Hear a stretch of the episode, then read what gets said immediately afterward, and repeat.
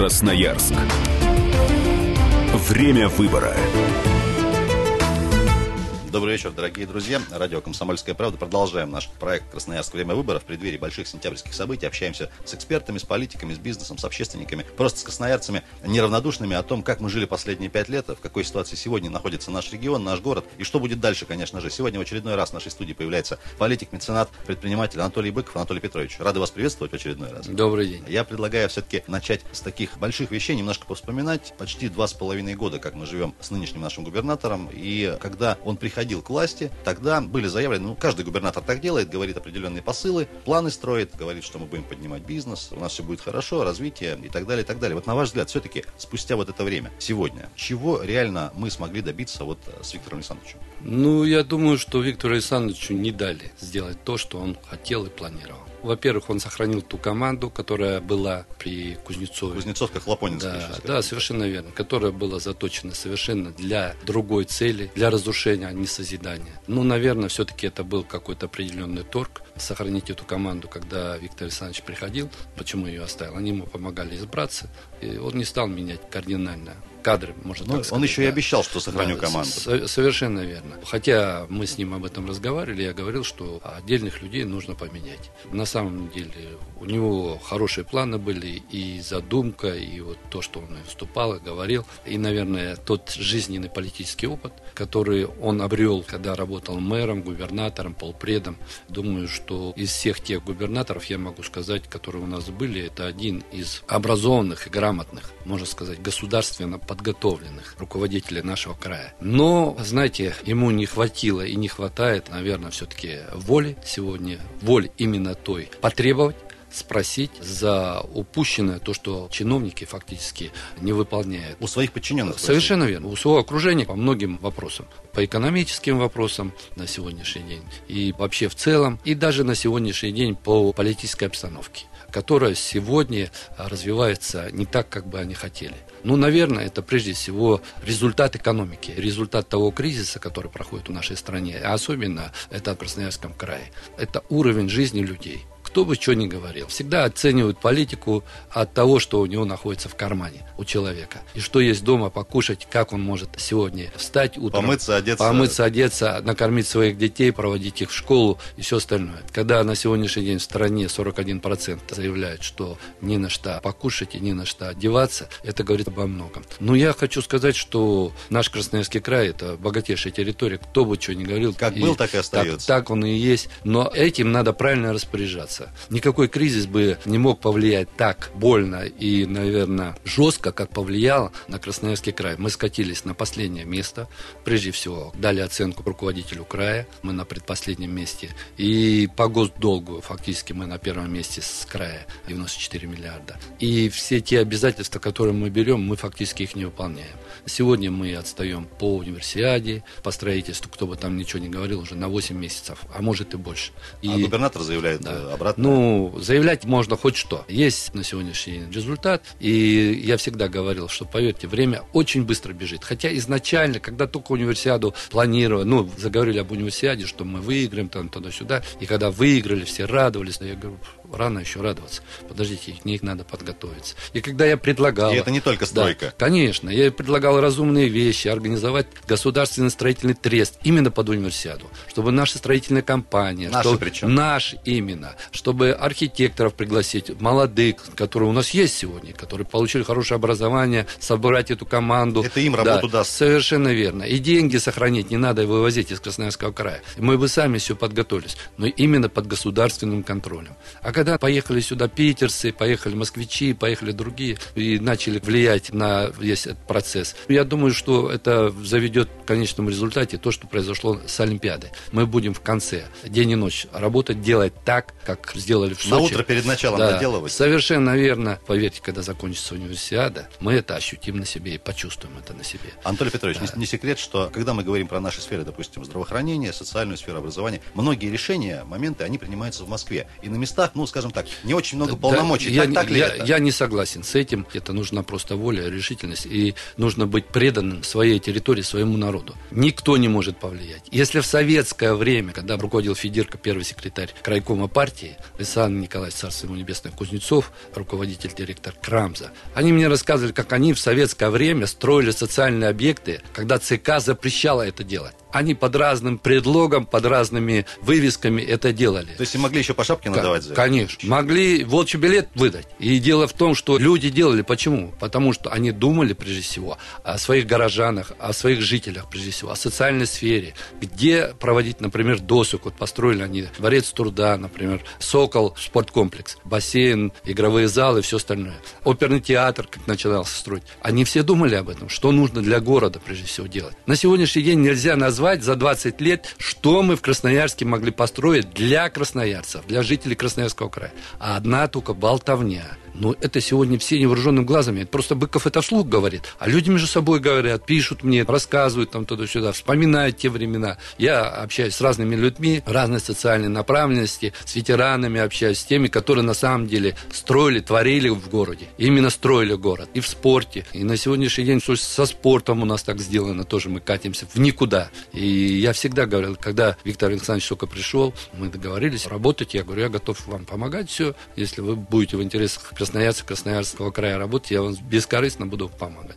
Я говорю, давайте построим. Предлагать начал сразу изначально. Мы даже начертили там мини-проектик такой, детский интернат для игровых видов спорта. Я говорю, посмотрите, у нас все игровые виды спорта фактически наполнены легионерами. Мы тратим огромнейшие деньги налогоплательщиков. Я говорю, давайте построим. Площадка есть, все, школы рядом, все. Они будут учиться. Мы соберем этих звездочек со всего края. У нас будет футбол, хоккей с шайбой, хоккей с мячом, баскетбол. Свой. Все свое будет. Потратим. Ну, я говорю, вы поверьте, ну вы поработаете там определенный срок, уйдете. И мы снова столкнемся с этими проблемами. Я говорю, ну давайте. На сегодняшний день наши дети, детский дом стали чемпионами мира по футболу. Это о чем говорит, что у нас есть потенциал. Нужно в него верить. Я вот 20 лет говорю об этом, что мы должны, прежде всего, в своих детей вкладывать, создавать для своих детей. И при Хлопонине это говорил. Может, это было пиар или нет, когда в Манском районе проводили расширенное заседание такое по спорту, что он построит 300 спортивных сооружений в каждом городе, в каждом районе. Это было бы лучше того, что мы провели бы универсиаду. Мы все должны думать не только о Красноярске, мы должны думать обо всем крае. Прежде всего, о всем народе, который живет на территории края. Анатолий Петрович, ребятишки, конечно, молодцы, особенно на фоне фиаско сборной России по футболу Конечно. и вот этих скандалов. Конечно. Анатолий Петрович, мы сейчас прервемся ненадолго на новости и рекламу. Друзья, это Красноярск, время выбора. Говорим о том, чем мы и как живем сегодня. Анатолий Быков у нас сегодня в гостях. Скоро вернемся.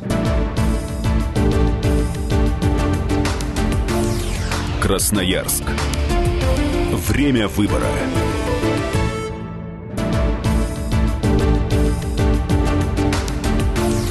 Красноярск.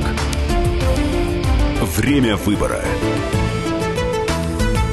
Еще раз всем привет, радио «Комсомольская правда». Меня зовут Ренат Каримулин, Красноярск, время выбора. Продолжаем обсуждать то, как, чем мы жили и живем последние несколько лет и в каком состоянии приходим к 18 сентября. Политик, меценат, предприниматель Анатолий Быков у нас в гостях. Анатолий Петрович, еще раз здрасте. Предлагаю немножко на тему города поговорить. Те, кто последние 5-7 лет, наверное, следит за внешним изменением Красноярска, не могут не заметить, что появляется довольно большое количество новых домов, причем с такой современной архитектурой. Дороги становятся чуть получше. Может, процесс медленный, но тем не менее он С идет. дорогами не А, соглашусь. хорошо, и такой вопрос. Когда мы говорили про Советский Союз, и когда строились вот крупные объекты, там, допустим, и э, театр оперы и балета и так далее, реконструкция театра Пушкина, которая закончилась недавно, она выявила такую интересную традицию, что ли, российскую. Смотрите, стартовую цену объявили определенную, там, около, по-моему, 600 миллионов. Проходит время, выясняется, что негожие люди зашли на объект, сроки затягиваются, пока ищут нового подрядчика, цена возрастает. У нас не было ни одного, по-моему, примера, когда бы сделали за меньшие деньги. В итоге чуть ли не в три раза дороже. Краевые власти это озвучивают как большую заслугу свою, но мы-то понимаем, что огромные деньги ушли непонятно куда. Можно вообще как-то повлиять на эту ситуацию? Или, или так и будет постоянно? Конечно, можно. Это же деньги края. Конечно, может. Прежде всего, была бы воля и того же законодательного собрания, и городского совета, и вообще надзорных органов. Если даже мы вернемся в большой концертный зал. Вот в центре города, который сколько должен времени строиться, сколько мы построили, сколько мы потратили на него, и сколько там украли, и сколько там до сих пор не могут найти. Просто красноярцев поставили перед фактом, а Совершенно они же верно. платили из своих налогов. Совершенно это. Верно. Строительство моста, то же самое. В жилфонде мы 2 миллиарда потеряли, тоже мы не нашли. Все остальное. Куда ни глянь, мы везде теряем те деньги, которые неоправданно потрачены. Ну, может, кем-то присвоены. В этом надо разбираться определенным компетентным органам. Но у нас компетентные органы часто занимаются не теми вопросами, которыми должны заниматься на сегодняшний день. То, что сегодня происходит по всей стране, мы это видим. Мы сначала этого джина выпустили из бутылки, а час назад загнать не можем. Это коррупция. Кто бы что ни говорил. То, что вы сказали, вот сейчас строятся дома в Красноярске, я не соглашусь с этим коммерческое жилье строится. А социального жилья нету у нас в Красноярске. Посмотрите, сколько домов настроены и сколько людей живут в этих домах. Строится несогласованно по архитектуре. Недавно был два месяца назад, чуть больше, в Казани. Я увидел, как там в центре города, как все это контролируется.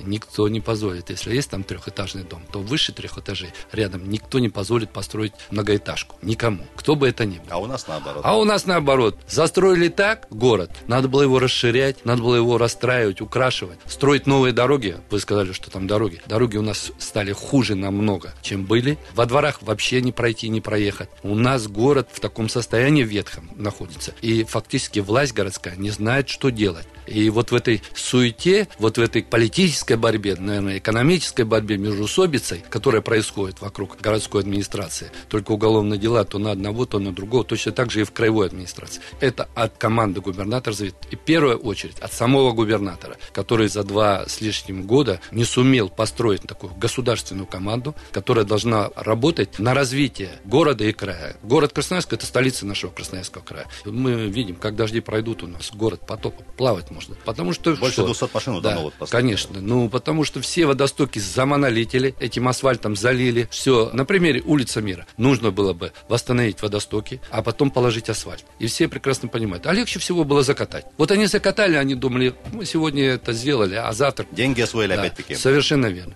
И деньги эти осваивать мы научились. Но у нас нет надзорного органа, наверное, народного контроля, который должен контролировать все. Мне понравилось, что вот в Москве Собянин создал такую группу. Просто один мой знакомый попал под это. Он занимается асфальтом. Он выполнил проект, выполнил работы по укладке асфальта. И приехал вот этот надзорный орган и замерил. И не признал. И человек стал банкротом. Богатый человек. Стал банкротом. Все, ему не заплатили эти деньги, ему сказали переделывать. И он не смог это сделать. На сегодняшний день у нас в Красноярске должны этим заниматься, капитальный ремонт дорог, должны независимые люди контролировать, которые не должны входить в состав именно тех людей, которые зависят от этого. Анатолий Петрович, у нас вот по поводу ремонта, хотя Да. бы возьмем, если есть какой-то некачественно сделанный объект, всегда пытаются найти крайнего. Чиновник говорит, я не виноват, это подрядчик, подрядчик говорит, это субподрядчик. Но смотрите, все-таки это же вотчина чиновника, и если ты не справляешься, Хочешь- есть же простая, есть же простая мысль.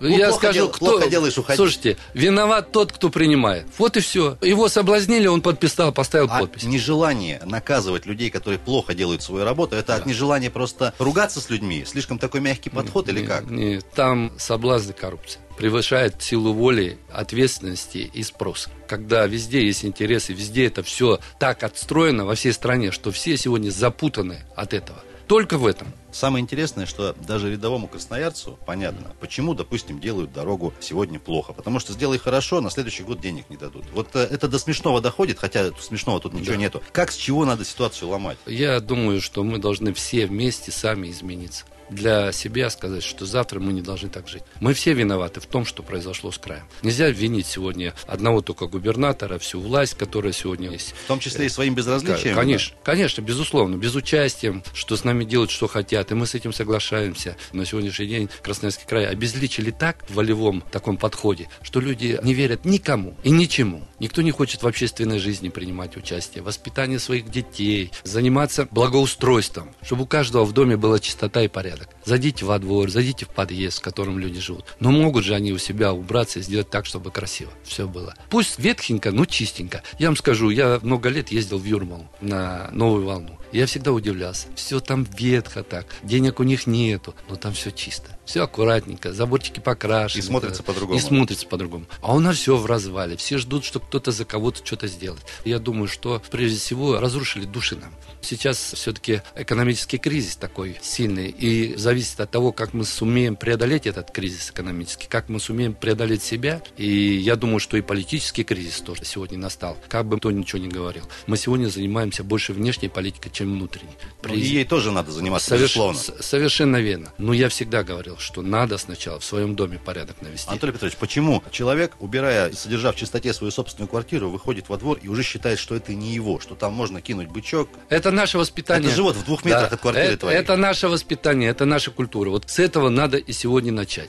С чистого листа перевернуть и сказать, завтра мы будем жить по другим правилам. Правила для всех одинаково. Для Быкова, Петрова, Путина, Иванова, для всех. Если мы этого не сделаем, мы страну таким путем потеряем. Прежде всего потеряем морально, психологически, духовно. Потом будет невозможно восстановить. Мы все делаем на лжи, на обмане, на обещаниях, на красивых речах. Ну, от этого человек, житель нашей страны, народ наш, не будет сыт, не будет одет. Мы должны начать строить новую экономику. Мы должны создавать новые рабочие места, без которых невозможно сегодня поднять страну. Невозможно. Мы должны прежде всего вкладывать в людей, в детей, а не вывозить миллиардами, сотнями миллиардов из страны. Мы должны создать такие условия, чтобы капитал развивался внутри страны, чтобы наш капитал развивался в Красноярском крае. Тот, кто идет сюда с инвестициями, принимать его по-доброму, как подобает, чтобы этому человеку интересно было у нас работать, чтобы развивать свой бизнес, который он здесь хочет открыть. Все создавать для этого, чтобы политически создать равные условия для всех, а не такие, как сегодня создали. Единая Россия себя уничтожила и хочет за собой утащить всех в этот омут. И пытается избирательное право добить до конца. Элла Панфилова пришла, стала председателем Центральной избирательной комиссии, пытается что-то делать. Но ей одной никогда не дадут. Когда в комиссии принимает один человек решение, советуют Красноярской комиссии, и та единогласно голосует против Быкова. Не в Быкове дело. Быков просто это знает. Быков уже прошел 20 лет. Они сделали только хуже себе. Быков был, есть и будет здесь. Кто бы что ни говорил. Но не будет Быков депутатом. Из этого ничего не изменится. Люди от этого жить лучше не станут. Только наоборот они вызовут сейчас волну недоумения. И я почему хочу в этом плане обратиться именно к красноярцам. Ко всем народам нашего Красноярского края. Ко всем конфессиям. Принять активное участие на выборах. И сказать, что мы завтра не хотим так жить. В нашем большом, богатом, дружном Красноярском крае. Мы хотим жить так, чтобы здесь было комфортно, уютно, чисто, безопасно. Но для этого мы должны говорить правду вслух. Не бояться, не бояться никого и не стесняться никого. И право голоса свое никому не отдавать, а прийти и проголосовать, как подсказывает совесть, для того, чтобы завтра, завтрашний день увидели их дети, их внуки. Это не один день сегодня. Мы 30 лет разрушали. Наш дом сейчас придется 30-40 лет восстанавливать. Но восстанавливать мы должны. Мы должны покаяться, извиниться прежде всего перед нашими детьми и внуками, которыми мы оставляем это все. Анатолий Петрович, мы ненадолго еще раз прервемся на выпуск новостей и рекламу. Друзья, у нас в гостях Анатолий Быков. Буквально 4 минуты пролетят незаметно, далеко не уходите.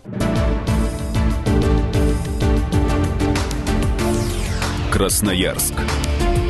Время выбора.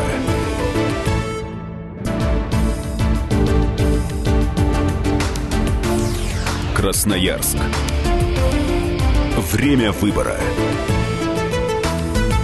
Продолжаем проект «Красноярск. Время выбора» на «Комсомольской правде». Меня зовут Ренат Каримулин и Анатолий Быков у нас сегодня в гостях. Политик, предприниматель, меценат Анатолий Петрович. Еще раз здрасте. Мы вынуждены, так уж сложилось, в наших эфирах в том числе, и вообще в СМИ в красноярских поднимать какие-то больные темы, острые. И много говорим, конечно же, не об очень хорошем. Но, тем не менее, сами имеем в виду, что красноярцы народ сильный, добрый и радостный, что, что называется. Но, тем не менее, есть вещи, которые из года в год вызывают некое ну, непонимание и, может быть, какие-то вопросы большие, серьезные. Почему, допустим, у нас такое огромное количество чиновников, которые занимаются разными направлениями, там, культурой, массовыми какими-то мероприятиями. Есть ли ощущение, что у нас их, ну, слишком много? Причем Вот. они все ездят на казенной машине, бензин заливается за счет бюджета города или края, потом Да. они делают какие-то отчеты, сколько они нам провели там праздников, Да. ну, условно говоря. Конечно. Вот это же неправильная система. Вот знаете, я вам скажу, я 20 лет пробыл депутатом, ни разу не воспользовался ни автомобилем, ни разу не купил за бюджет билет ни на самолет, ни на поезд, никуда. Я ни копейки не брал от государства. Понимаете? Найдете еще такого депутата?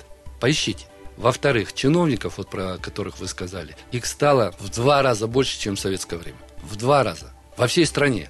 Это же должно автоматически значить, Конечно. что жизнь в два раза лучше Да, должна стать. Да, совершенно верно. Она стала? Я всегда вот приводил пример алюминиевый завод. Когда мы платили одну треть краевого бюджета, у нас было 12 тысяч рабочих, у нас была социалка сильная, свои детские сады, больницы, санатории и все остальное. Мы тратили огромные деньги на содержание. 12 Послушайте, тысяч, это у каждого была семья, дети. Коне- Конечно. И на сегодняшний день 4 тысячи рабочих. Зарплата была у нас самая высокая в городе. Сегодня зарплата, если в двадцатку входит, то хорошо. Понимаете? По идее же, если сегодня 4 тысячи рабочих, социалки нету. Зарплата такая, налогов там 2-3%. Должна зарплата же быть как можно выше, в 2-3 раза. Этого не произошло. Этого не произошло. И завод очень активно принимал в общественной жизни, во всех мероприятиях, которые проводили. Содержал спорт, хоккей, футбол, регби и все остальное. Мы же все это делали. На сегодняшний день все они устранились. Они даже не могут сегодня контролировать именно то, что происходит вокруг завода по поводу экологии и все остальное. Это не только Краза, и других предприятий. Знаете, все промышленно-финансовые группы, которые пришли на территорию Красноярского края, они извлекают только благо для себя. И больше ничего. Им плевать, потому что они здесь не живут. Они всю свою прибыль вывозят отсюда.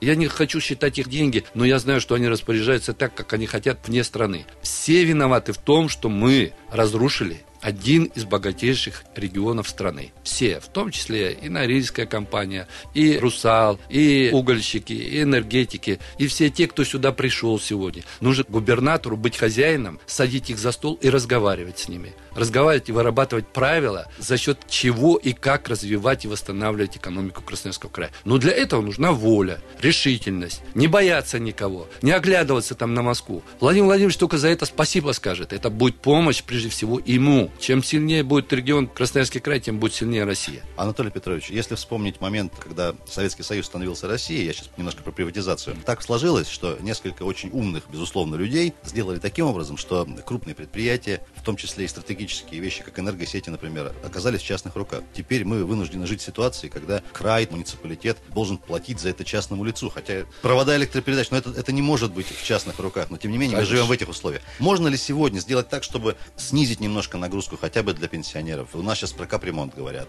Половина зарплаты уходит на ежемесячные платежи, квартплата и так далее, и так далее. Это, это тяжело. Все можно. Но для этого нужна воля, решительность и уметь руководителю спрашивать. Не жалеть или как-то там так, чтобы это все прошло тихим сапом, под столом где-то о чем-то договориться или какие-то правила договоренные никто не хочет нарушать.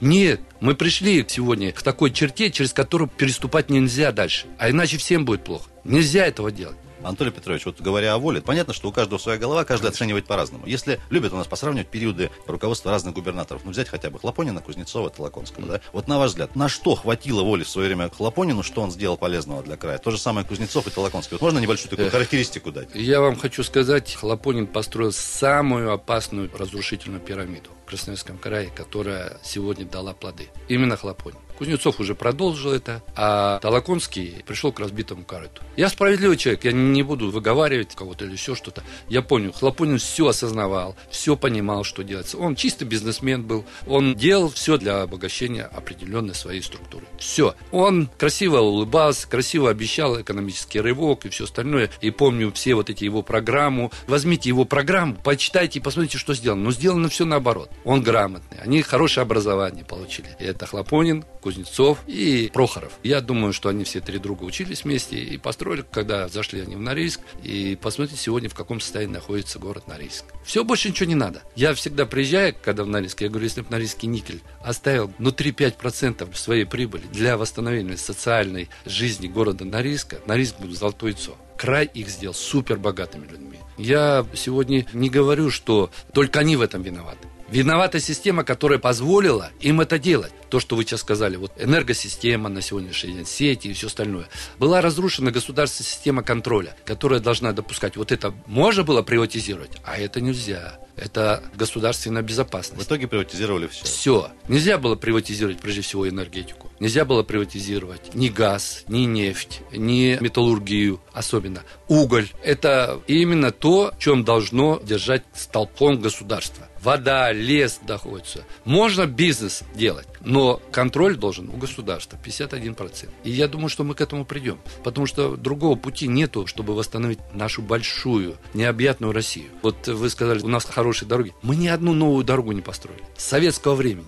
Зато планов много. Ни одни развязки такие не построили, которыми мы можем гордиться, которые вот развязывают весь узел пробок в городе. Городе. Ну вот на Брянской Да. третий, год Да. строим. Я думаю, что нужно сегодня строить новые магистрали в Красноярском крае. Я об этом говорю. Задействовать нашу реку Енисей. Она нас спасет, чтобы передвигаться могли люди. Те же маленькие катера купить для передвижения, для пассажиров на сегодняшний день. Чтобы можно на правый берег или там в рощу. Но мы же можем на Енисее зарабатывать Кон- прогулок, конечно. как в Питере это Конечно, делают. в Питере там это все поставлено на, На на поток, поток. и да. У нас никто не хочет. Универсиада и все остальное. Магистрали можно построить вдоль Енисея. Новые вот сейчас изобретения уже придумали, по канатам вагончики будут ходить. Ну, можем мы это делать. Но для этого нужно делать. Для этого нужно те инвесторы, которые сюда приходят, с ними разговаривать. А не ты принесешь мне под столом. Я не буду называть пока фамилии сейчас, не хочу, а то потом скажут, что это выборная кампания и все остальное. Потом как-нибудь да, назовем. Конечно, конечно. Они работают в администрации края. Вокруг, прежде всего, губернатора. И я губернатору об этом говорил. Но он не сделал выводов из этого. Значит, или он заинтересован в личном с ними, другого вывода я не могу сделать, или он не может на них повлиять. Третьего не дано. Анатолий Петрович, по поводу инвестиций. Каждый Красноярский экономический форум, их уже прошло больше десятка у нас, заявляют о неких потенциальных миллиардах инвестиций, которые вот-вот вольются в нашу экономику. Вот